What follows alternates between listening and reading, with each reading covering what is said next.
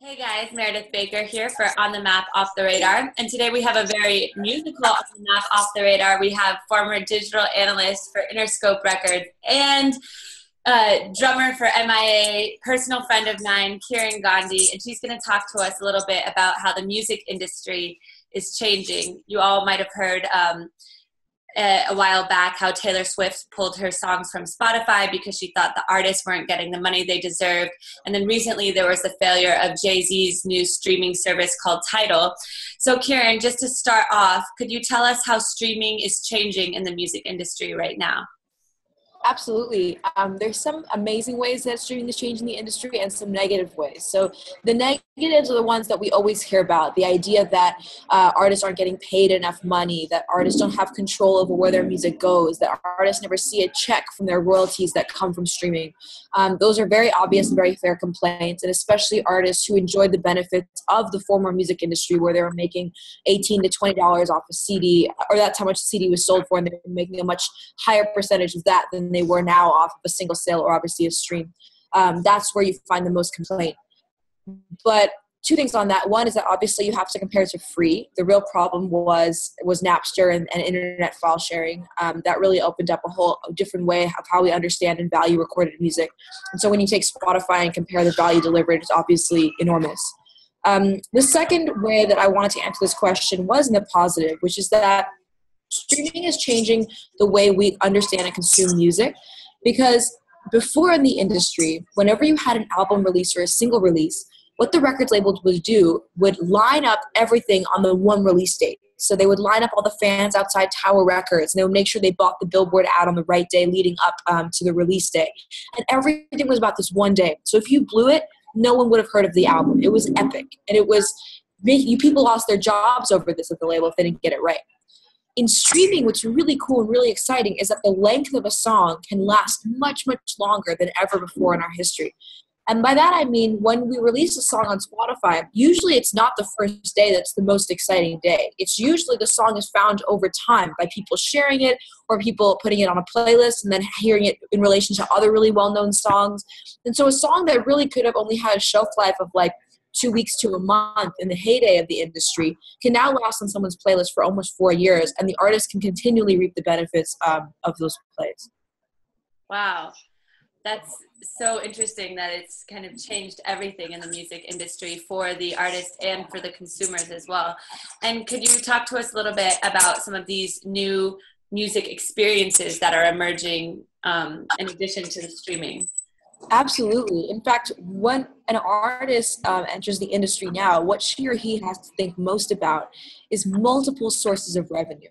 So not only do you think about the money you make from your actual recorded music, which now is a smaller piece of the pie because it may be from Spotify, perhaps from iTunes or whatever, but you also have to think more like this. I can use my streaming music or my recorded music to bring the fan in, to make them love what I do, to make them really interested in the sounds that I'm making and the message that I have and myself as an artist. But they want to buy more. They want to be part of my experience. They want to be a fan. They want to be part of my story. They're my cheer team, you know? So what can I give to them that they want to buy and consume and be part of, that they value?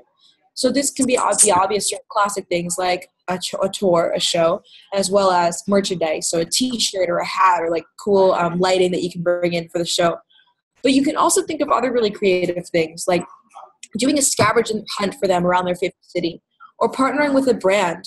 For example, Imagine Dragons recently partnered with Southwest Airlines to fly all of the fans from around the world to a show that they were doing in Las Vegas. And they were on the flight as a surprise to the fans and played a show for them there. Each of the fans paid quite a bit of money to be on that show. Yeah, it was amazing. Wow. And Imagine Dragons got to reap the benefits of thinking creatively and thinking outside the box. I think that can also expand to other parts of the art and other sort of ways we understand digital, is that right now we're in an attention economy in which success and money follows attention. Usually it was the other way around. We used to buy attention. You used to get signed to the label quite quietly, and then they would pay to buy you Billboard spots to get you onto TRL. Money was your engine. I would say now the coolest part of the industry that can be applied to anybody else who's making things, who's a creator, who's an artist, who's a thinker. If you have followers, if you have people listening to you, and that can be proven for free using Facebook or Twitter or any of those services, right? If you have people following you, there's value there. And they want to be part of your experience because they voted up by saying, oh, I like you. I want to follow you. I'm interested in you. And that's really how artists and other thinkers and creators can be using free to generate an income down the line. They can say to a brand, for example, hey, look, I'm a skateboarder and I have all these fans watching my videos. Maybe they could go to GoPro and partner up with GoPro, and GoPro could pay the artist for maybe a couple of months worth of content, and the artist can make something exclusively for GoPro and then direct all of those fans that she or he has to a new product and be sponsored by them. So there's all sorts of new ways that people are thinking about value and value delivery and value creation in a way that was always looked down upon, because if you go to a brand, it's like selling out. But I do believe that when the brand is delivering joy to the customer and delivering joy to the artist, it can be a really, really beautiful synergy. Right, a really good mutual relationship. Coming over into the gender equality aspect of music, can you talk a little bit about the important role that women play in the music industry? As a very important woman in the music industry yourself, and the importance of women continuing to create music? Absolutely. There's a couple of reasons why women in the music industry matter. And there's women as artists and then women working on the business side. And let's start with women as artists.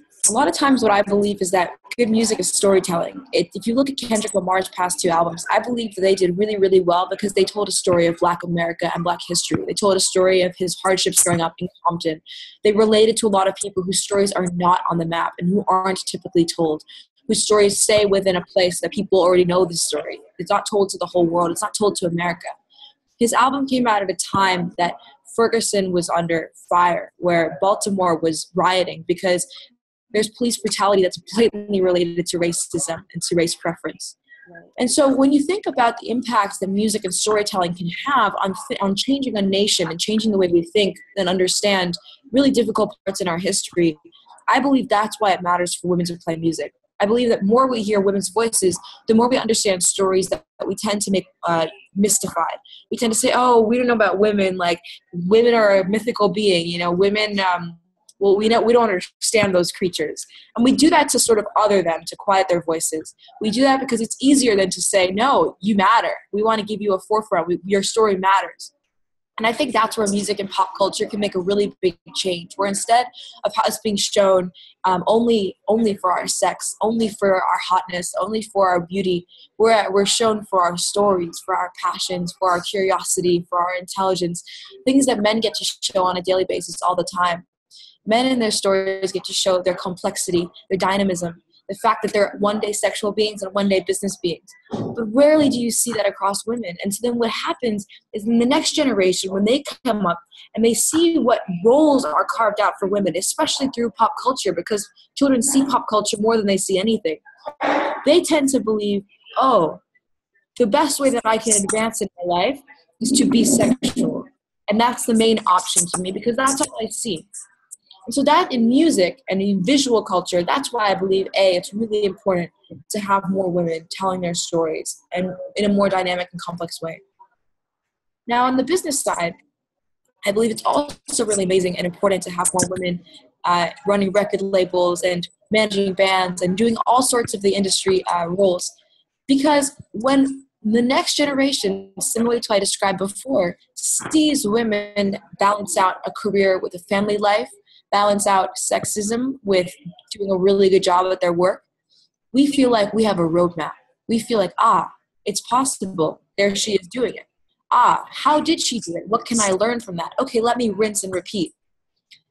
Another thing that's very important, if I had a message for a lot of the women who are currently in the music industry or in any sort of male-dominated fields right now, usually they're the only one. You know, they're the only CEO or the only general manager or the only working mother or the only A&R rep who's a woman.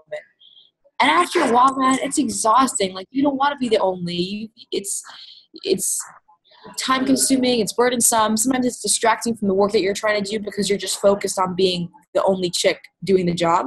Right. And so what happens is they leave. as would anyone. It's not a woman's problem. It's a human problem. You don't want to always be the only one.